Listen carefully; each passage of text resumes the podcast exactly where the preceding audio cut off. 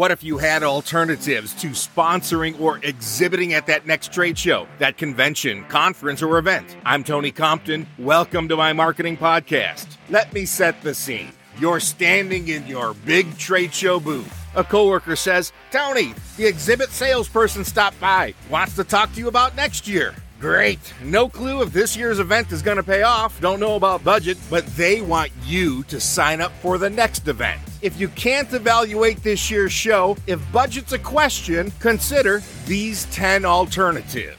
1. Don't do that next show. Save your budget, and no, competitors won't get the upper hand and the world won't think you're out of business. 2. Send one person to attend. Why sponsor when you can send somebody at a fraction of the cost? They can attend sessions, walk the floor, meet customers, gather intel, and report. 3. Send one person to not attend. Why pay to attend when you know who's going to be in town? Set up in the coffee shop in the hotel lobby and schedule meetings. 4. Provide a speaker submission. A great way to connect with an event audience is by speaking, not on a panel discussion at 4 o'clock on a Friday afternoon, but by having a good slot on the educational platform. 5. Piggyback in a partner booth. Not thrilled about this because I stood in a partner booth at a kiosk. A coworker and I talked to each other and to ourselves for 4 days. Think twice about this one. 6. Host your own in-town activity. Sponsors and exhibitors may be restricted from hosting their own competing activities,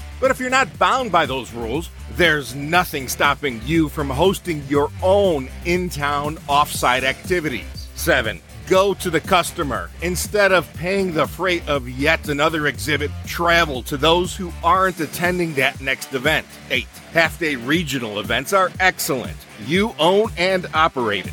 Invite a sponsor to share the cost.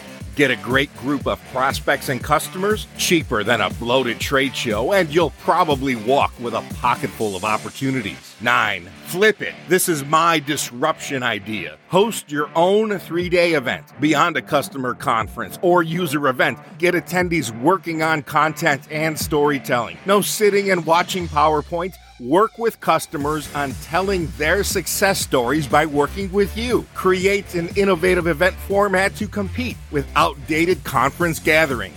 10. Take a year off. Despite the high-pressure guilt trip you'll receive from the event sales staff, you can always get back in if and when you want to next year. And if you think going online with your event is an option, I'll have thoughts on that on my next podcast. It's experience. Getting down to business and right to the point. Now that's a marketing podcast. I'm Tony Compton.